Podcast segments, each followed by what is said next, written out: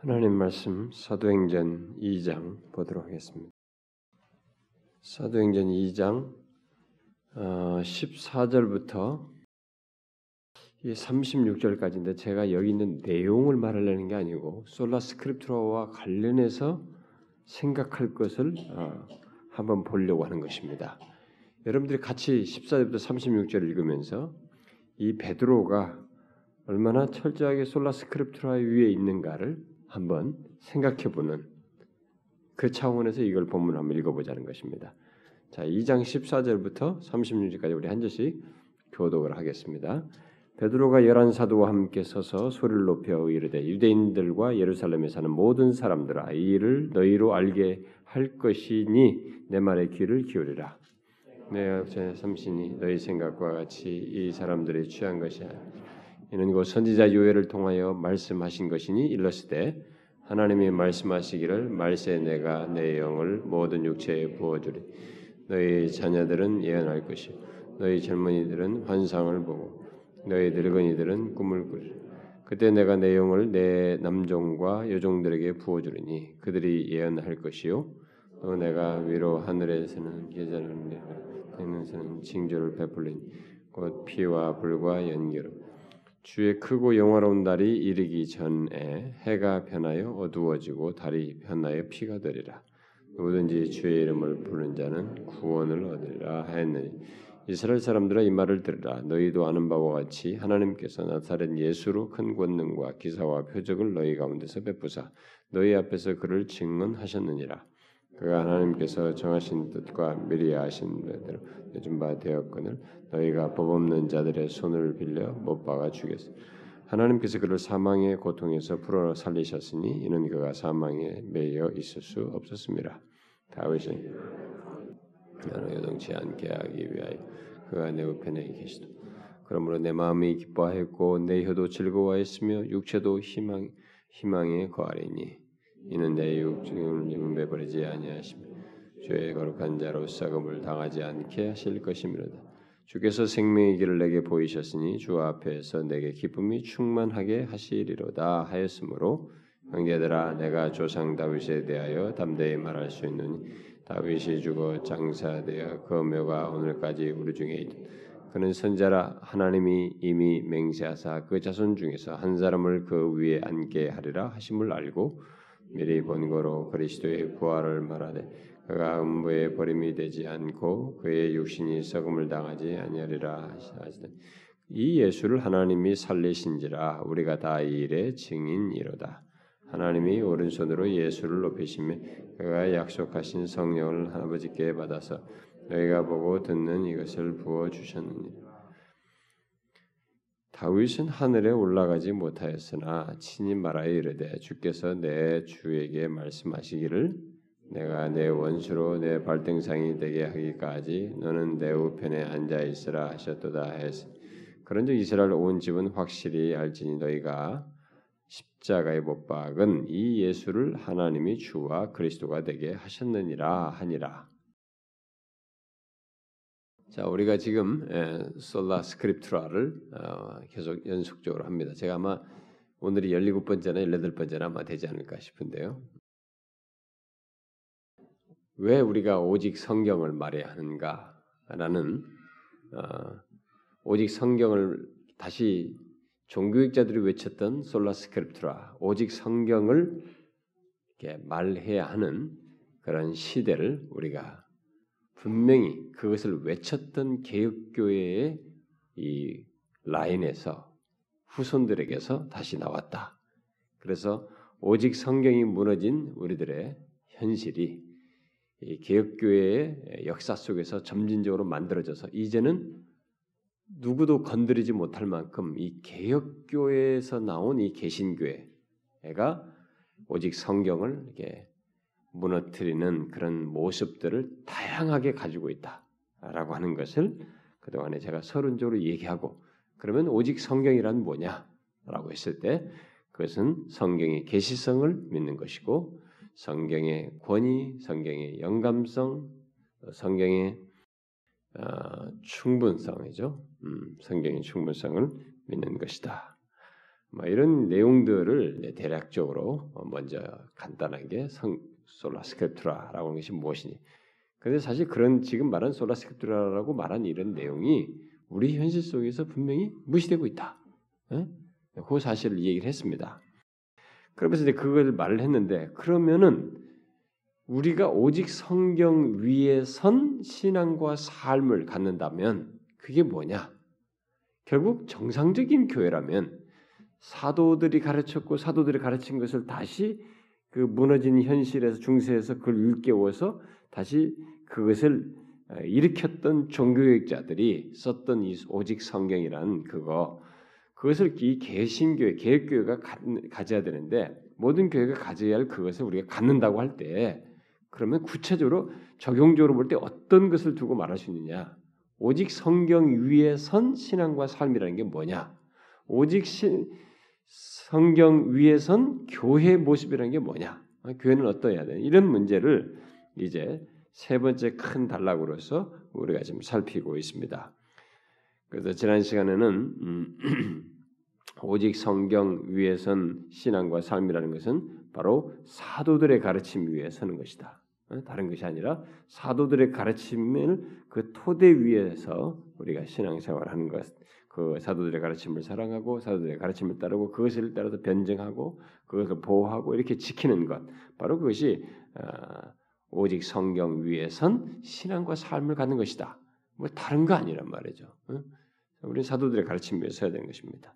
자, 오늘은 계속해서 그 교회가 또 우리 성도들이 오직 성경 위에 선 신앙과 삶을 갖기 위해서는 그것에 중대하게 영향을 미치는 어쩌면 결정적인 영향을 미치는 한 가지를 이제 살피려고 합니다. 그것은 뭐냐?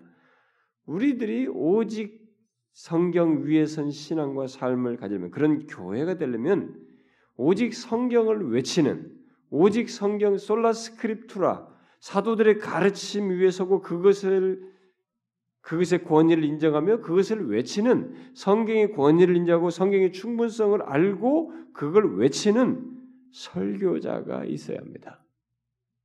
그런 말씀 증거자가 있어야 되는 것입니다. 여기서 우리가 오직 성경 위에선 신앙과 삶을 가지려면 이 오직 먼저 먼저 오직 성경 위에 선 설교자 증거자가 선행해야 된다는 것. 그 시대에 있어야 된다는 것. 이것이 우리가 이 시간에 생각할 문제입니다. 여러분들은 뜻밖이다고 생각할지 모르겠습니다. 그러나 오직 성경 위에 선 교회를 보려면 그런 교회가 되려면 우리들이 그런 신앙과 삶을 가지려면 그걸 알고 외치는 앞선 증거자들, 설교자가 있어야 하는 것입니다. 그걸 가르치는, 그런 걸 외치는 리더자가 있어야 되는 것입니다. 바로 이 설교라는 것을 통해서 주로 그것이 드러나게 되는데, 바로 그런 설교자가 있어야 하는 것입니다. 설교는 지금까지 이 역사적인 개신교회가 가장 중요시해 왔던 것입니다. 개신교회는 설교를 통해서 오직 성경의 권위를 믿고 그것으로 충분하다는 것을 표현해 왔습니다. 그것은 무엇보다도 예수님과 사도들이 취했던 태도에서 다 기인한 것입니다. 오늘날 이 역사적 개신교회가 그렇게 설교를 통해서 오직 성경의 권위를 믿고 그것으로 충분하다는 것을 표현한 것은 자신들이 만든 것이 아니고 예수님과 사도들이 취했던 태도였습니다. 거기서 기인했어요. 특히 사도들이 설교를 통해서 오직 성경의 권위를 믿고 그것으로 충분하다는 것을 드러냈습니다. 바로 거기에 기인하는 것입니다. 우리는 그 사실을 여기 사도행전에 기록된 사도들의 설교를 통해서 확인할 수 있습니다. 오늘 우리가 읽은 이 사도들 사도행전에 기록된 설교 중에 대표적인 것이 이 베드로의 설교인데 대체적으로 상세히 기록된 설교인데 우리는 이 설교에서 베드로가 성경의 권위를 믿고 다른 것들을 거기에 첨가하지 아니하고 성경의 근거에서 설교하며 사람들을 구원하고 그들의 삶의 변화를 일으키는 도구로 자신이 사용되어진 것을 여기서 보여주고 있습니다. 분명히 베드로는 다른 사도들과 함께 이런 설교를 하기 이전까지 놀라운 것들을 보고 경험한 사람입니다. 체험한 사람이에요. 예수 그리스도의 십자가의 죽으심, 뭐 물론 예수님과 함께 있으면서 뭐 무리를 걷는 거며, 뭐 죽은 자를 살리는 거며, 뭐 이런 거 놀라운 체험들도 했습니다. 또 자기를 자기들도 복음을 전할 때 귀신이 쫓아내는 걸 자신도 그런 체험을 했어요. 근데 그 무엇보다도 예수 그리스도의 죽으심과 부활과 그의 승천을 직접 목격했습니다. 그것으로도 끝나지 아니하고 그분이 약속하신 대로 기다리라고 했을 때 오순절에 성령이 부어 주시는 놀라운 그 목격을 했습니다. 불의 혀같이 갈라지는 것 이런 것들을 목격하면서 굉장한 체험을 했어요. 베드로의 경험에서 이 오순절날 성령의 임함을 보고 경험한 것은 놀라운 것입니다. 우리가 만약에 그것을 했으면 이게 뭐 입이 침이 마르도록 맨날 며칠 울고 먹을 수 있는 그런 놀라운 120명의 성도들이 모인 가운데서 일어난 놀라운 사건이었습니다. 체험이었어요. 그런데 그가 여기 설교한 이 내용을 여기서 보게 되면 이 사도행전을 보게 되면 자기 자신의 체험이나 다른 사람들의 체험을 늘어놓는 대신에 놀랍게도 기록된 하나님의 말씀, 그 성경을 구체적으로 인용하면서 그 말씀들이 예수 그리스도 안에서 성취된 사실을 증거하고 있는 것을 보게 됩니다. 이 내용들이 다 그런 내용이에요. 이 설교를 잘 보면 처음부터 끝까지 성경을 인용하면서 그들을 불러놓고 처음에는 뭐 초청하는데 그 이유를 때면서 이렇게 하지만은 실제 주된 내용들이 다 성경을 인용하며 그리스도와 연관지어서 그것을 설명하고 그리고 마지막에는 듣는 청중들에게 적용하는 내용들로 이 설교가 다 아, 구성되어 있는 걸 보게 됩니다. 그러니까 성령의 부어주심이 요엘 선지자의 그 예언이 성취되었다고 말하는 것으로부터 시작해가지고 그래서 그런 내용을 다섯 절이나 얘기합니다. 우리가 구분한 방식으로 하면 다섯 절에 걸쳐서 말을 하고 있고 그리고 예루살렘 사람들이 그리스도의 죽으심에 대해서 범한 죄를 말한 뒤에 그리스도의 죽음은 너희들이 거기에 주인데 참여하긴 했지만은 하나님의 계획과 예지에 완전히 부합하다고 하면서 시편 16편을 인용합니다. 시편 16편 8절부터 11절을 인용하면서 네 절에 걸쳐서 성경을 인용해서 설교를 합니다. 곧 부활과 승천을 통해서 죽음을 이기신 그리스도의 승리를 강조합니다. 그리고 나서 또다시 시편 17편에 대한 해석을 다섯 절에 걸쳐서 하게 됩니다. 그리고 이어서 시편 11편 1절부터 인용한 구절을 두 개의 절에 걸쳐서 말하면서 그리스도의 최고의 우월성을 설명합니다. 강조하죠. 그리고 나서 마지막으로 36절에서 간단히 요약하면서 그들에게 적용하는 것을 보게 됩니다. 자, 이 모든 설교를 잘 보게 되면 먼저 구약 성경을 인용하고 그 다음에 그것을 설명하고 또다시 구약 성경을 인용하고 또다시 그것을 설명하는 것을 반복하고 있는 것을 보게 됩니다. 그야말로 기록된 성경을 반복하고 그것에 대한 설명을 설명으로 이 설교가 이루어진 것을 보게 됩니다. 그 이후로 이렇게 설교를 하는 베드로의 설교 이후로 기독교에는 뭐 형태는 약간의 그 패턴들은 설교의 구조라든가 패턴들은 뭐 다양하게 다른 모습으로 드러나기는 하지만은 뒤이어서 행해지는 모든 이 그 뒤에 등장하는 모든 설교 사도행전에 설교가 여러 편이 기록되어 있거든요. 뭐 스테반의 설교로부터 해가지고 또 베드로 3장에도 바로 뒤에 3장에도 베드로가 또 다시 설교하지 않습니까? 그 다음에 뭐 스테반이나 설교 이런 설교들이 다 이어지지만은 그 모든 설교의 이 공통적인 것은 다 뭐냐면 성, 성경 말씀 자체를 하나님의 말씀으로 인정하고 그것에 대한 완전한 권위를 두고 인정하면서 성경을 사용하여 전한다는 것입니다. 이게 공통적이에요. 사도행전에 기록된 모든 설교들이 다 그 공통성을 가지고 있습니다. 이, 이 사도행전에 기록된 설교들 속에서도 뭐 스테반의 설교나 바울의 설교 속에서 뭐 설교의 구조나 어떤 구조 같은 것은 각 사람마다 좀 다르게 나타나는 모습이 있지만 모두 성경의 권위를 믿고 그것으로 충분하다는 것, 충분함을 표현하는 그런 구, 내용을 이 설교 속에서 다 보게 됩니다. 자, 기독교는 바로 이것입니다. 오직 성경의 권위를 믿고 그 성경 말씀을 선포함으로써 사람들이 다시 그 그렇게 선포되는 그 말씀을 통해서 새롭게 태어나는 소위 말해서 거듭나게 되는 하나님의 구원의 역사가 일으, 구원의 역사를 일으키는 그런 종교라고 하는 것을 사도행전에서 보여줘요. 여기서 그런데 이런 일이 일어나려면 사도들처럼 오직 성경의 권위를 믿고 그것으로 충분하다는 것을 표현하는 이런 말씀에 그렇게 성경의 권위를 믿고 선포하는 선포자, 설교자 또는 증거자가 있어야 하는 것입니다. 우리가 지금까지 살핀 말로 표현하면 솔라 스크립트라의 믿음을 가진 그리고 그 위에 선 신앙과 사, 그 위에 서서 신앙과 삶을 가진 설교자 또는 증거자가 있어야 한다는 것입니다. 그러므로 교회가 또 우리 그리스도인들이 오직 성경 위에 선 신앙과 삶을, 삶을 가지려면 사실 우리의 현실 속에 먼저 그런 오직 성경 위에 선 신앙과 삶을 가진 설교자가 선포자가 우리 현실 속에 먼저 있어야 돼요. 응?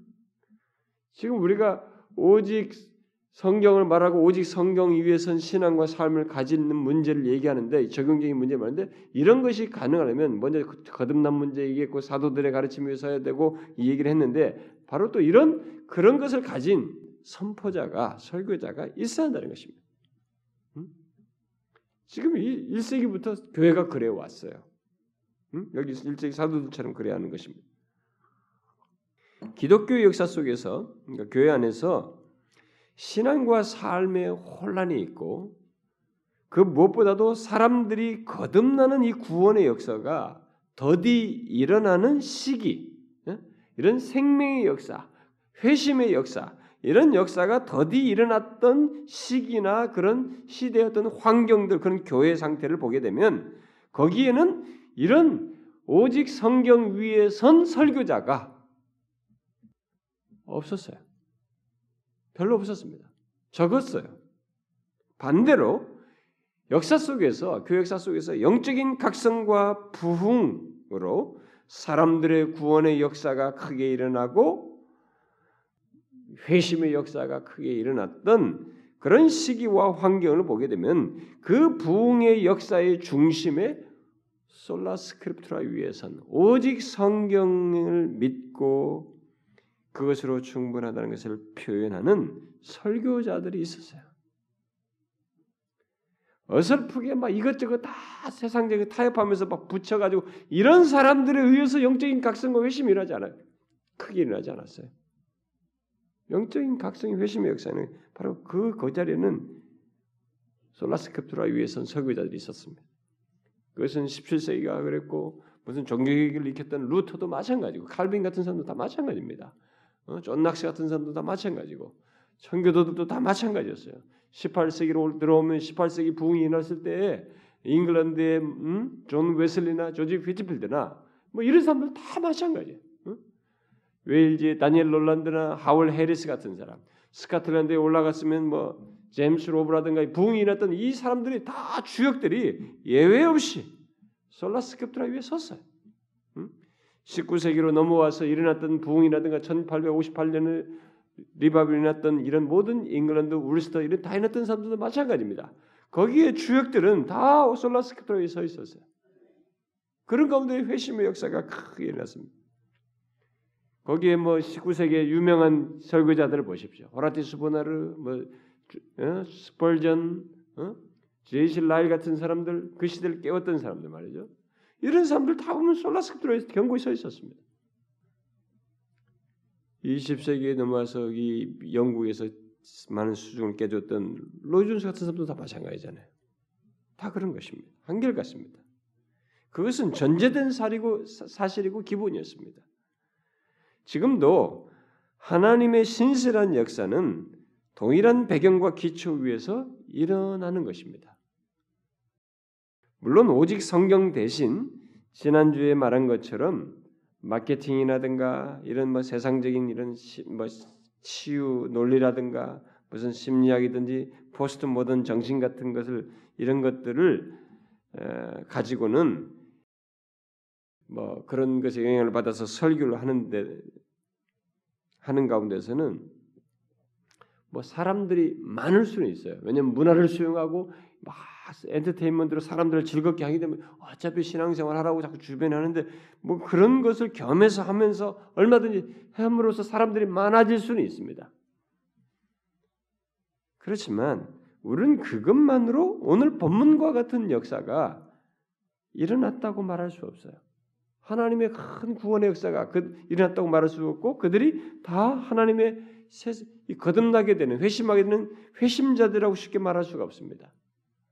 오늘날 우리 저 같은 목사나 우리 성도들이 아, 모두 쉽게 속는 사실 중에 하나가 사람 많은 것에 대한 인식이에요.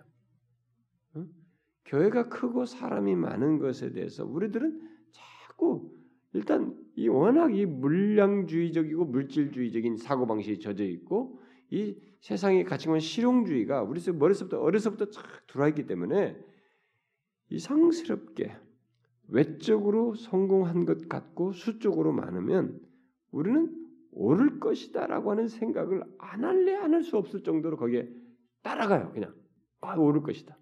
그래도 그래도 뭔가 있으니까 그렇지. 라는 생각을 우리는 많이 합니다. 그러면서 뭔가 있, 으니까 그렇지라고 하면서 전제하는 것 중에 하나가 당연히 그들은 오직 성경 위에 섰을 거라고 생각하는 거예요.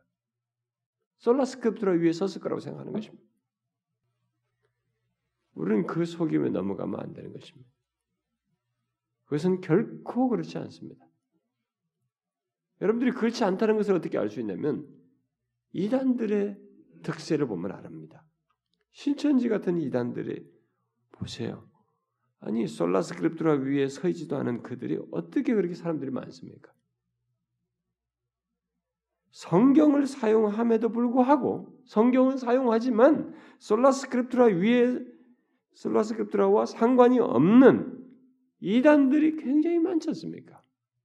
어, 여호와 증인 같은 것도 마찬가지고 또 설사 이 복음주의 교회 진영이라 할지라도 이미 지난 시에도 말했다시피 성경을 사용하는 오늘날 이 복음주의 교회 또한 성경만으로는 충분치 않다. 어? 여기에 마케팅을 되고 엔터테인먼트 같은 걸 수용해야 되고 어?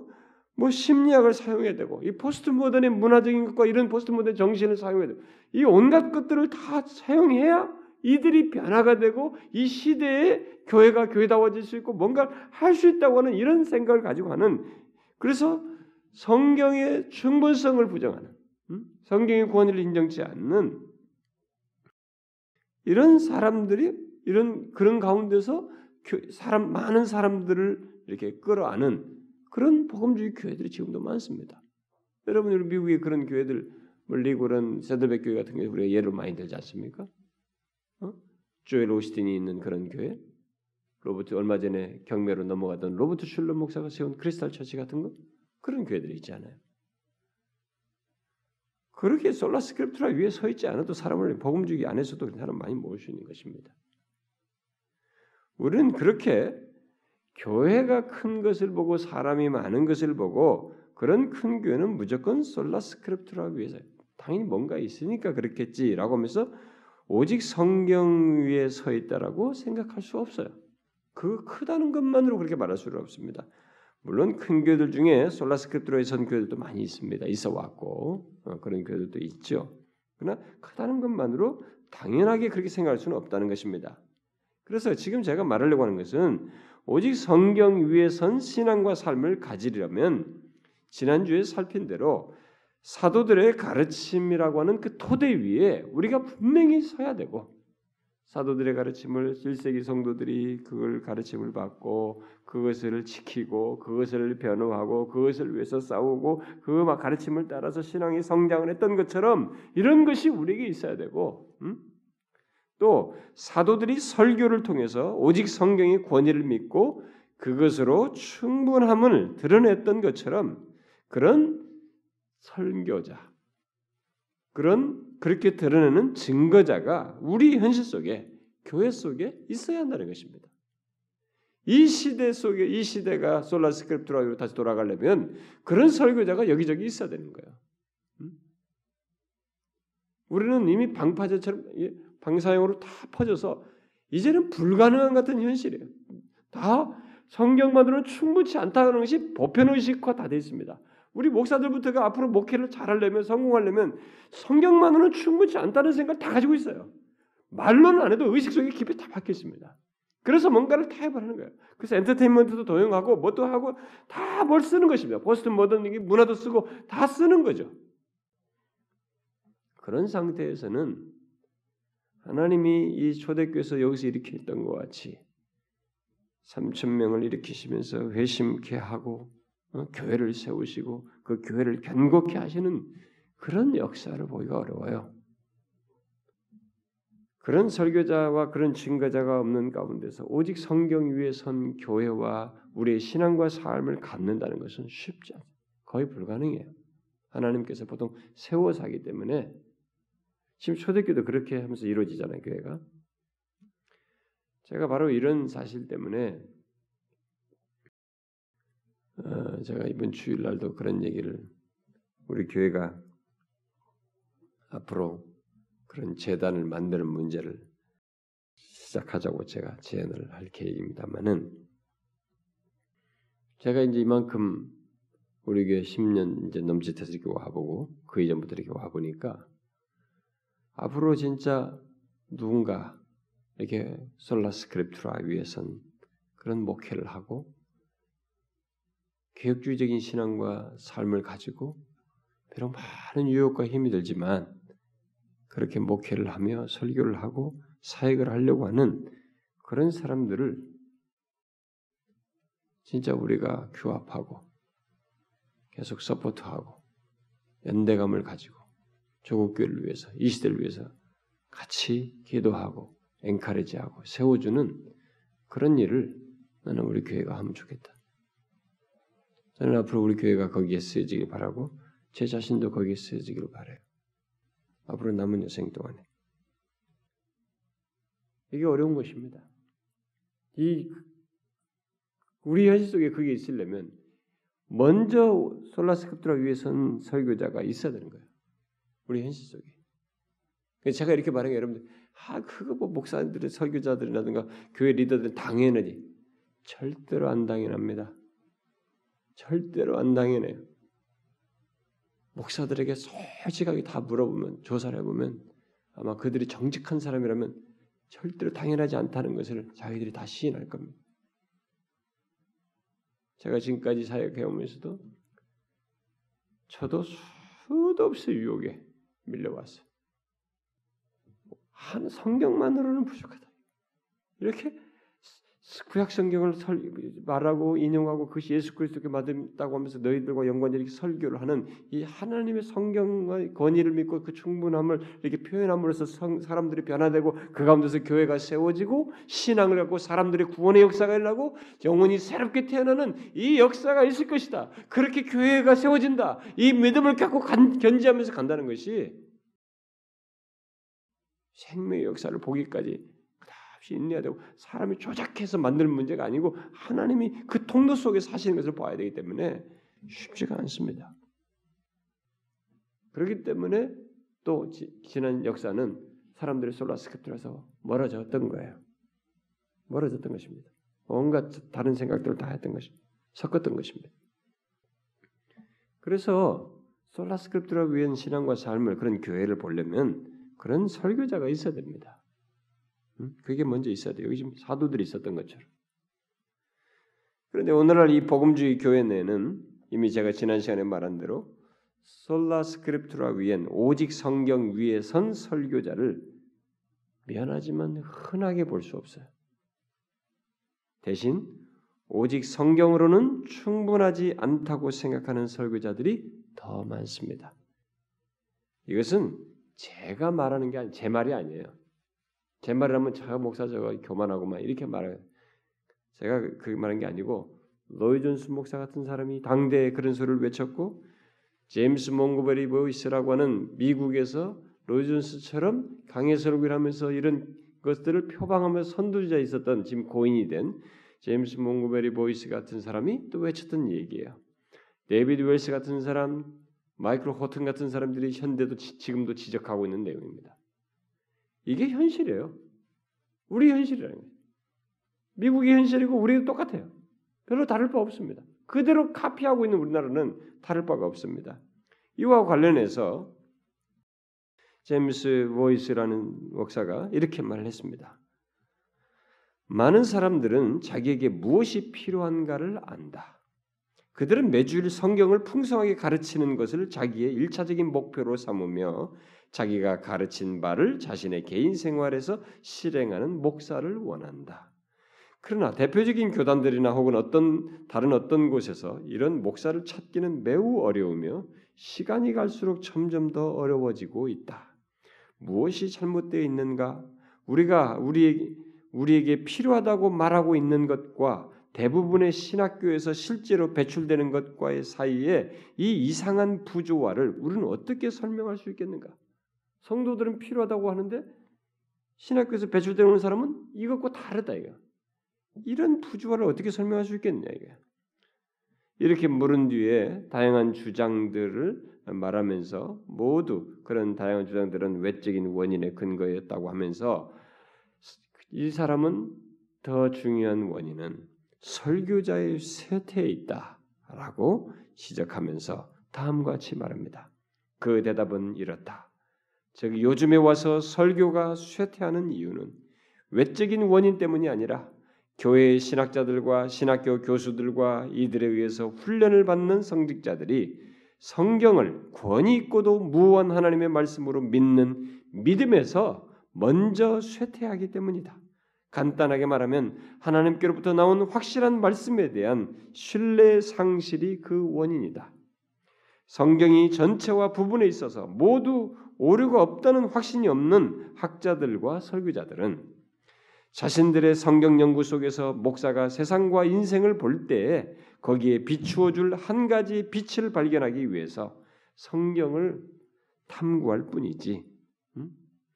세계와 인생에 대해서 우리가 생각해야 할 바를 우리에게 말해주며 우리가 세계와 인생에 대해서 던져야 할 질문을 가르쳐주는 강력하고도 우리를 사로잡는 계시를 발견하기 위해서 성경을 연구하지는 않는다. 헛다리집니다는 거죠.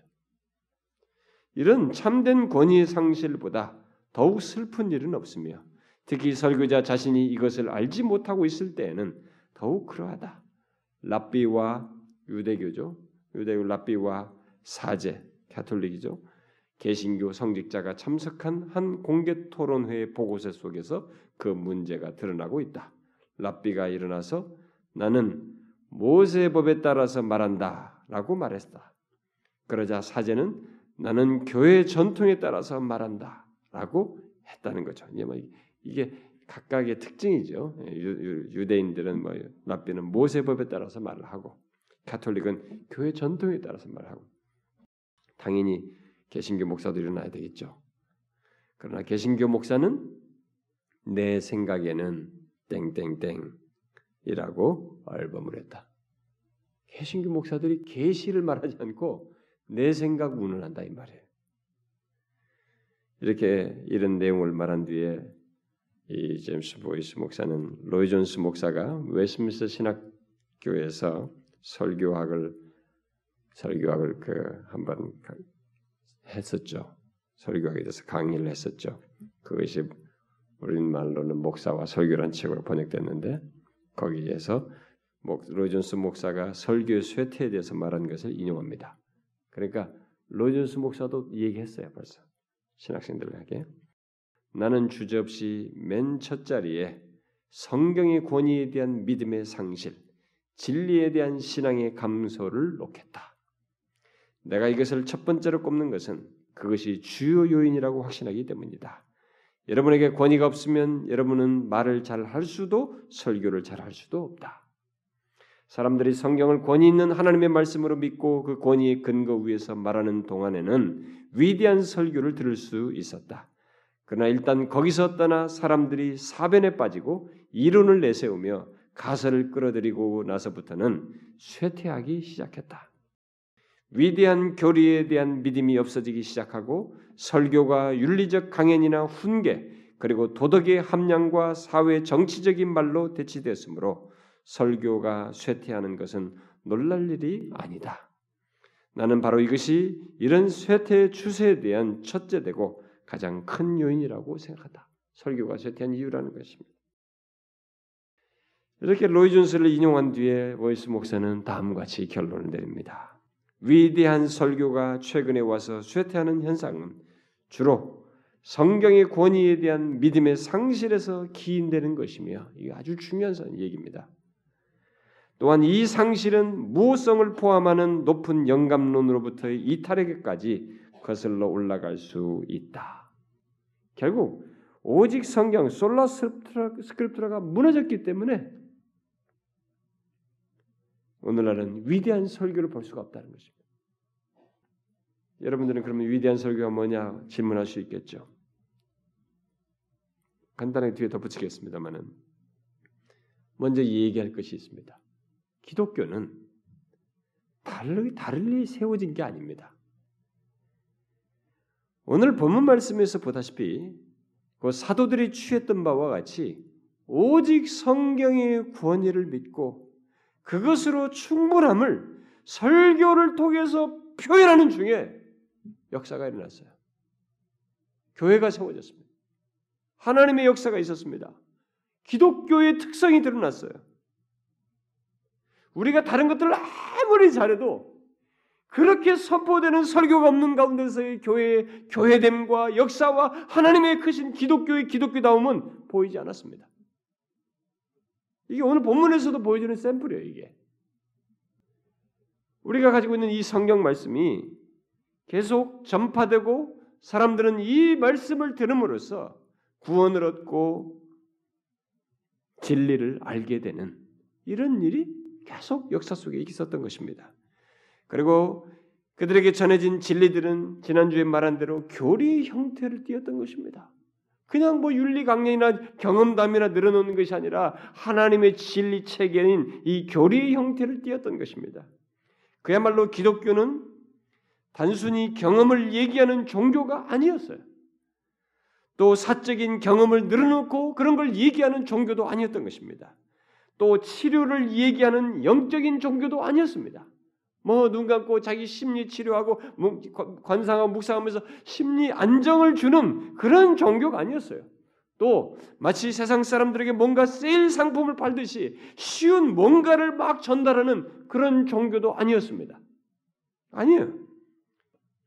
그러나 지금 현실은 그런 왜곡된 생각들이 설교에 영향을 미쳐서 왜곡된 믿음과 행실을 갖도록 하고 있는 것이 엄연히 우리가 보고 있는 것입니다. 현실 속에서. 그러나 성경은 우리가 여기서 솔라스크립트를 통해서 배워야 할 것은 성경은 그렇게 취급되어서는 안 되는 것입니다. 왜냐하면 성경은 하나님의 말씀 자체로서 권위를 갖기 때문입니다. 다시 말합니다. 성경은 하나님 말씀 자체로서 권위를 갖습니다.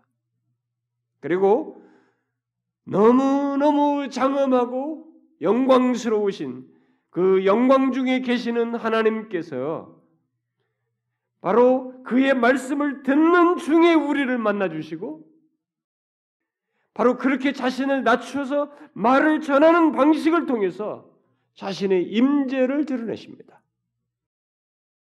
그런 식으로 하시는 것은 하나님께서 연약한 우리를 배려하시는 거예요. 하나님이 직접 우리에게 나타나시면 우리는 죽는 것입니다. 견내지 못해요.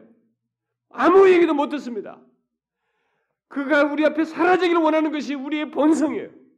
그래서 하나님이 자신의 임재를 현현을 우리에게 나타내시는 방식을 어떻게 하냐? 말씀으로 하신 거예요. 이렇게 우리의 겸손히 자기를 낮추어서 우리의 약함을 고려하여서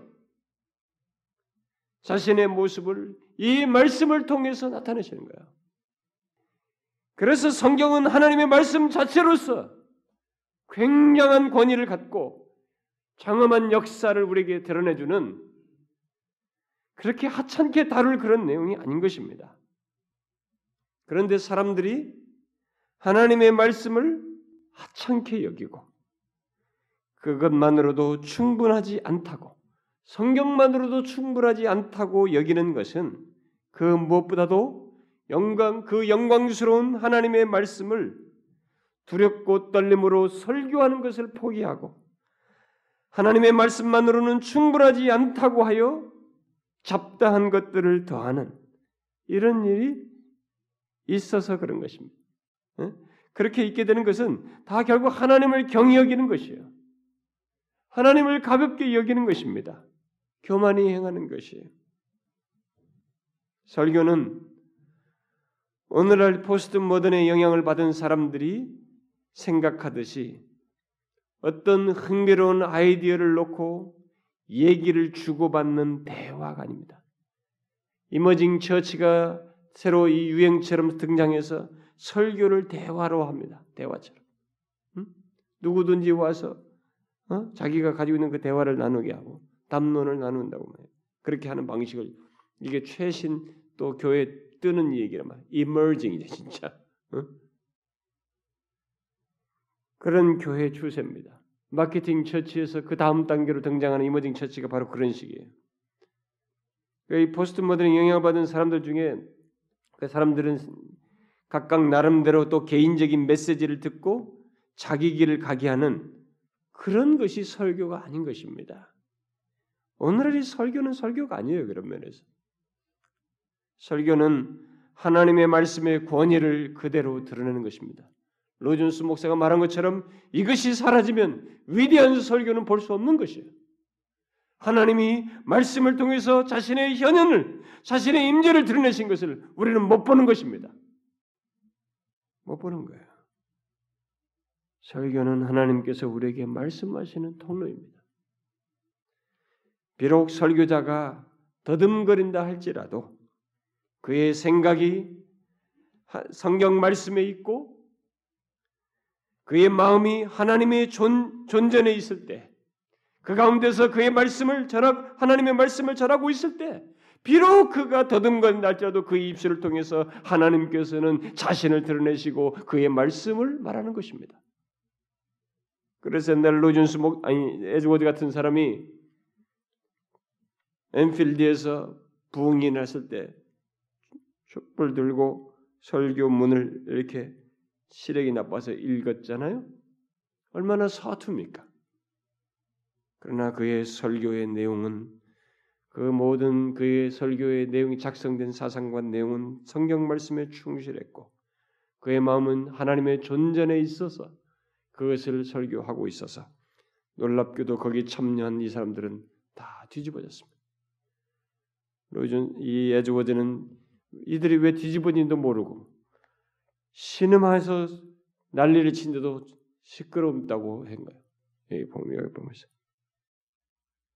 하나님께서 그의 입술을 통해서 말씀하신 것이죠.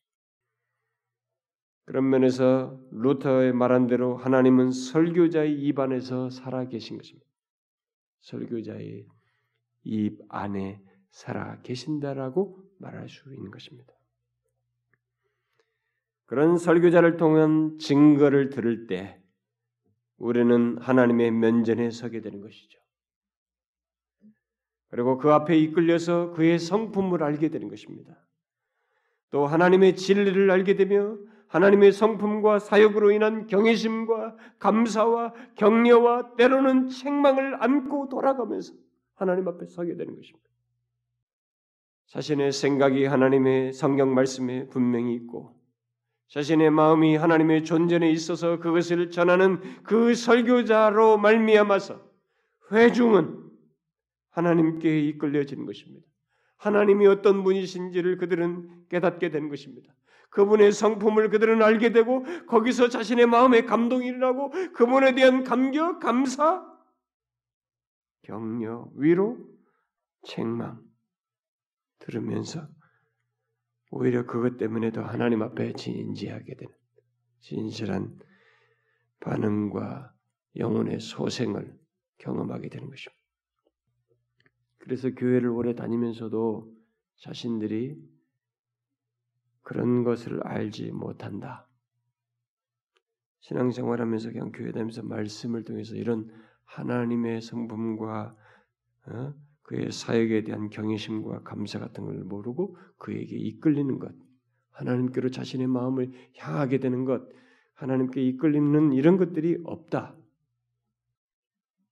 마음이 그 사람이 다쳤거나 못 들었거나 완악했거나 옥토 같지 않은 마음이거나 뭐 이런 것으로 생각을 할 수도 있겠고 어쩌면은 지금 말한 것 같은 하나님의 권위를 그대로 드러내는 그런 설교자가 없어서 그럴 수도 있어요.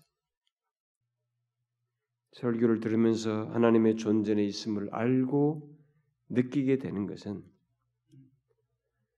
바로 하나님의 말씀의 권위를 그대로 들는 설교를 들을 때 있게 되는 것입니다.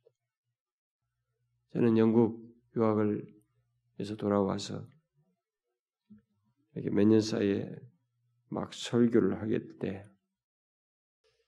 뭐 옛날 얘기를 그렇게 뭐 너무 이렇게 미화시키면 좀 우습게 생길지 모르지만 남들은 어떨지 몰라도 제 자신은 잊을 수 없는 것이 하나님께서 저를 약간 그런 마 그것을 조금 알게 하시는 그런 어, 경험을 했습니다.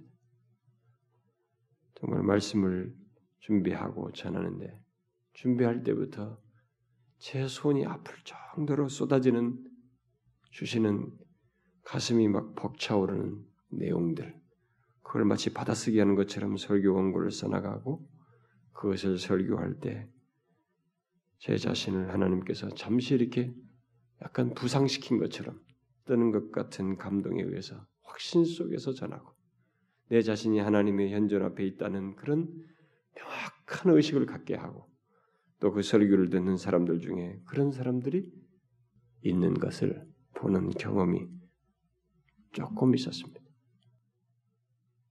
음, 안타까운 것은 제가 지금 그런 것들을 이전 같은 것들을 보지 못한다는 것, 제 안에서 어쩌면 제가 그런 상태에 있지 있지 않기 때문이라고 생각이 됩니다. 하나님의 말씀을 전한다는 하나님의 말씀을 전한다는 것, 그분의 말씀의 권위를 드러낸다는 것에 대해서 이미 내 생각이 한 벌 꺾였거나 매너리즘에 빠졌거나 상투적으로 너무 빼라다가 관념적으로만 전제했거나 새롭게 오늘도 지금 내게 주신 하나님의 생생한 말씀, 그분의 권위를 가지고 전한다고 하는 두렵고 떨림으로 서는 것이 내게 없기 때문에 아마 그렇지 않나 이런 생각을 해봐요.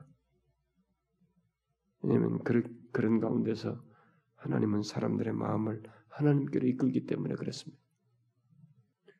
우리 시대는 아니 예나 지금이나 설교에 대해서는 보통 우리들이 두 가지 관점을 갖습니다. 크게 하나는 성경 성경 본문을 중심으로 설교해야 한다고 하는 관점으로서 하나님의 말씀만 있어도 하나님의 백성들에게 충분하다고 믿는 어, 한 부류입니다. 이런 확신에 따른 설교는 흔히 강의 설교 방식으로 주로 하게 되죠. 그래서 어떤 본문이나 단락에서 설교의 구조와 내용을 모두 얻는 것입니다. 또 다른 하나의 관점은 청중들을 많이 접하고 이들을 만나고 또 그들의 세계와 필요를 보고 듣고 그래서 그것을 다루는 다뤄야 한다고 하는 관점입니다. 이것은 예로부터 어, 또 지금에 이르기까지 오늘날 포스트 모던의 어떤 관점을 가진 이 포스트 모더니스트까지 공통적으로 예, 여전히 지금도 인기 있고 취하는 방법이기도 합니다. 그래서 자신들의 다양한 어떤 어떤 경험과 상황에서 이 설교를 시작하는 예, 그런 관점이라고 볼 수 있습니다. 근데 이 크게 볼 때 이 전자나 후자는 각각 장점을 분명히 가지고 있습니다. 둘 다 다 무시할 수가 없어요. 예, 그런데 이 전자에서 발견되는 약점은 성경 본문 성경 본문을 중심으로 설교한다는 것, 그래서 뭐 강의 설교한다는 것은 누구나 다 맞는 말인데 거기서 가지고 있는 약점은 성경 본문의 진리를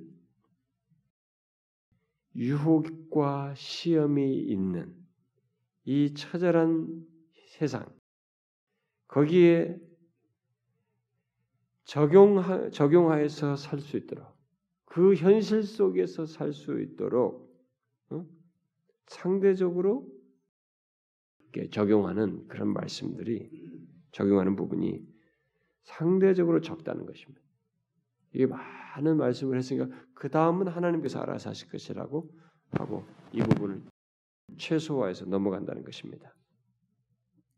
그리고 후자의 이 후자에서 발견되는 약점은 현재 유행하는 것들로부터 시작해서 그런 것들과 함께 현실적인 문제 등 부부 문제, 자식 문제, 우리 가정에서 현실적으로 뭐 찢기고 힘들고 어렵고 경, 경제적으로 어렵고 문제 아프고 고통스럽고 힘든 것 이런 이런 것들을 생각해서 위로의 차원에서 말씀을 잘 전할 수는 있지만 정작 우리의 삶을 포괄적으로 아니 제대로 이해하지 못한다는 것입니다.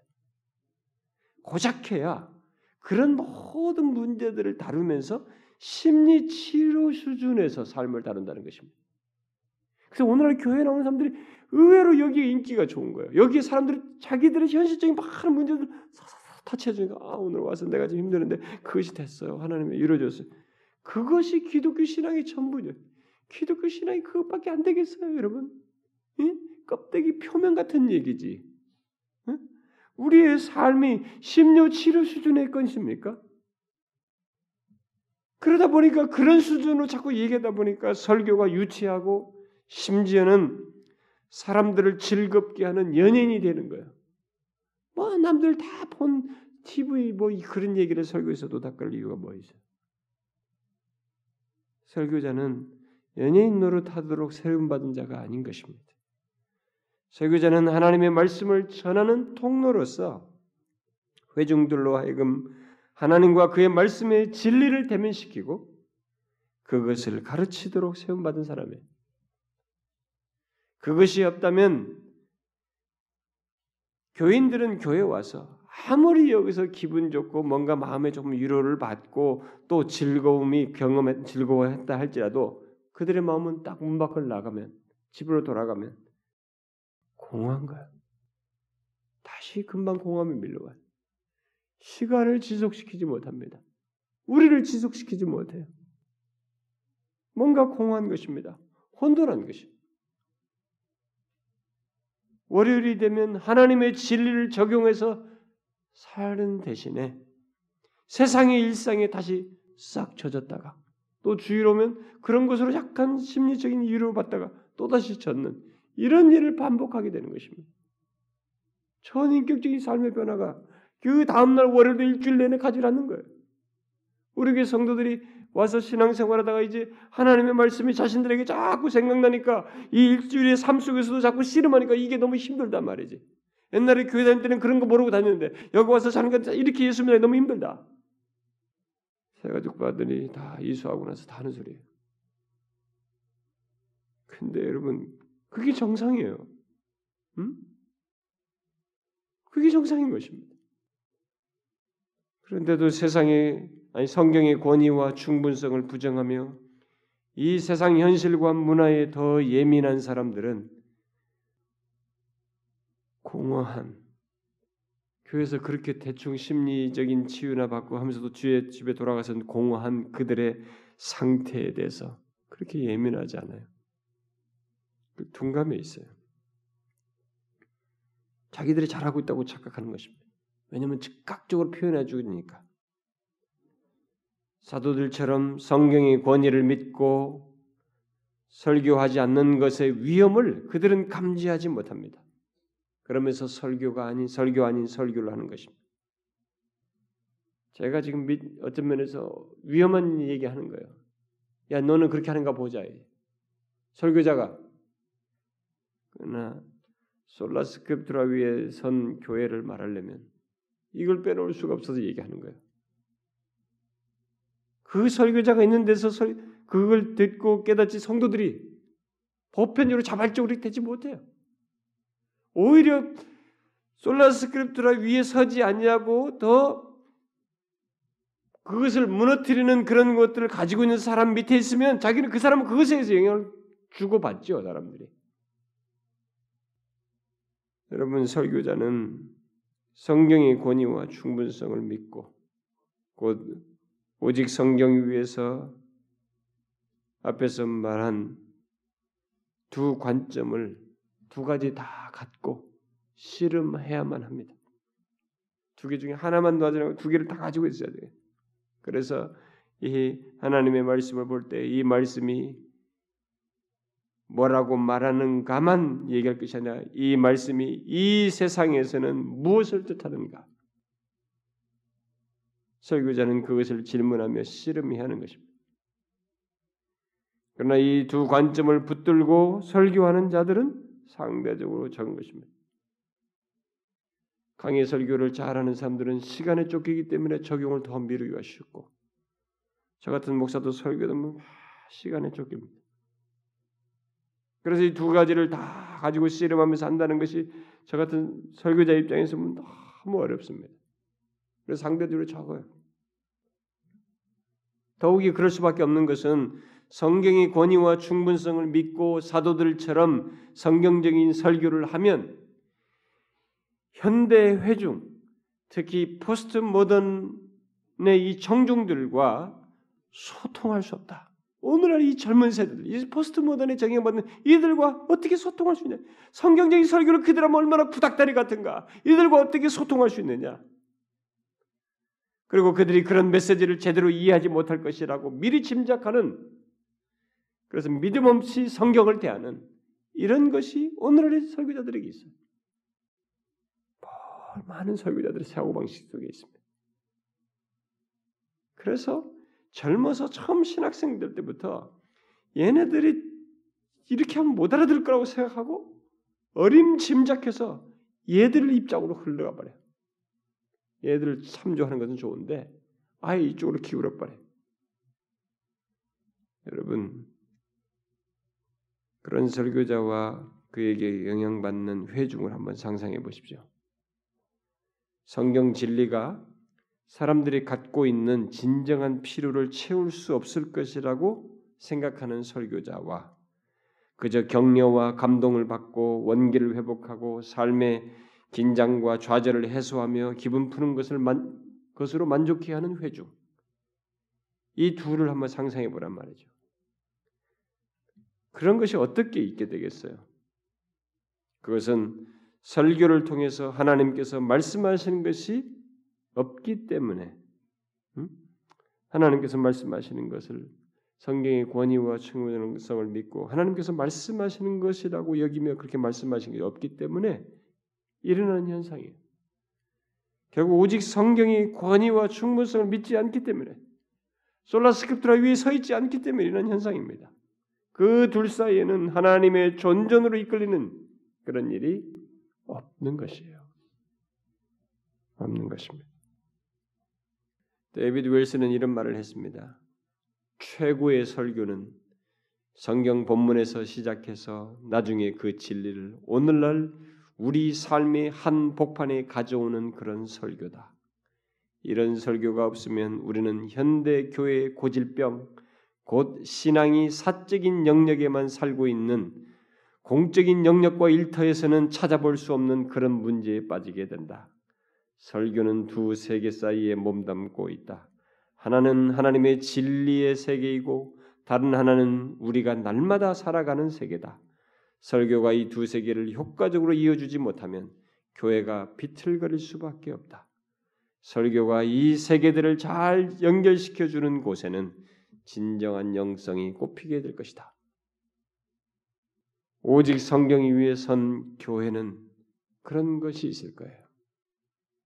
또 오직 성경 위에 선 신앙과 삶은 이런 두 가지를 다 가질 것입니다.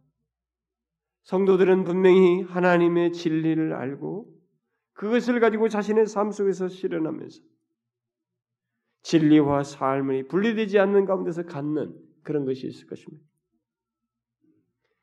왜 오늘날 교회 신자들이 교회에서는 그렇게 열심히 정, 정상적이고 거룩해 보이는데 일상에 돌아가서는 그러지 못할까?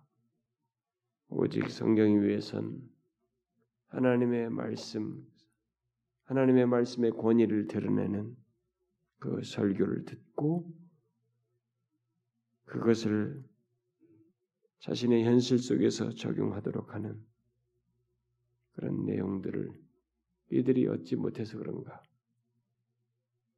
아마 큰 이유 중에 하나일 것입니다. 우리 시대 교회 속에 솔라스크립투라가 무너진 데는 웰스가 말한 것과 같은 설교를 하는 그런 식의 설교를 하는 설교자가 없기 때문이기도 할 것입니다. 그러므로 솔라스크립투라 위에 선 교회, 그 위에 선 신앙과 삶을 갖는 것은 설교자와 밀접하게 관련되어 있다고 말할 수 있습니다. 솔라스크립투라 위에 선 그런 설교자가 있느냐와 밀접하게 관련되어 있다는 것입니다. 그러므로 솔라스크립투라 위에 선 신앙과 삶을 갖기 위해서 먼저 그러한 설교자가 있어야 합니다. 우리 시대에 그런 사람이 있어야 돼요. 교회 안에 그런 설교자가 있어야 되고 여기저기에서 이 시대 조국 교회가 그러려면은 그런 사람들이 있어야 하는 것입니다. 그런 설교자나 그런 증거자가 이제는 골동품이 되어가나요? 후닥다리입니까? 근본주의자예요? 그런 자들이 있어야 합니다. 그런 자리에 사람들이 자기들끼리 예배되면서 흥겹게 즐겁게 엔터테인먼트 즐겁게 하는 그런 모습이 아니라 참여한 그들이 그런 자를 통해서 전해지는 말씀을 통해서 하나님의 현존 앞으로 그분에게로 마음을 향하게 되는 그분을 진실하게 감사하고 그의 말씀에 순복하는 그런 일이 있게 되는 것입니다. 저는 하나님께서 우리 조국 안에 그런 사람들을 많이 일으켜 주시기를 바라면서 또 우리 교회도 이렇게 설교만 하고 이런 내용만 우리가 주고 받고 이게 끝나는 게 아니라 우리가 그런 교회 되기를 원합니다. 주께서 원하시면 저를 좀 그렇게 사용해 주시고 하나님의 말씀의 권위를 그대로 드러내는 중에 온 회중을 하나님의 현존 앞으로 이끄시고 주님의 진리를 풍성하게 알게 하시는 그런 은혜와 복을 우리에게 주시길 바래요. 기도합시다. 하나님 아버지, 우리가 사는 세대가 성경을 다 가지고 있어도 실제적으로는 성경만으로는 충분치 않다고 여겨 수많은 것들을 같이 사용하는 그런 세대입니다. 그리함으로써 성경의 권위를 통해서 드러내는 가운데 자신의 임재를 드러내시고 말씀하시는 하나님을 우리가 좀처럼 보지 못하는 그런 현실에 있습니다. 오 주여 우리 조국 교회 안에 이 세대 속에 오직 성경 위에 선 말씀 증거자들 그런 리더들을 많이 일으켜 주시옵소서.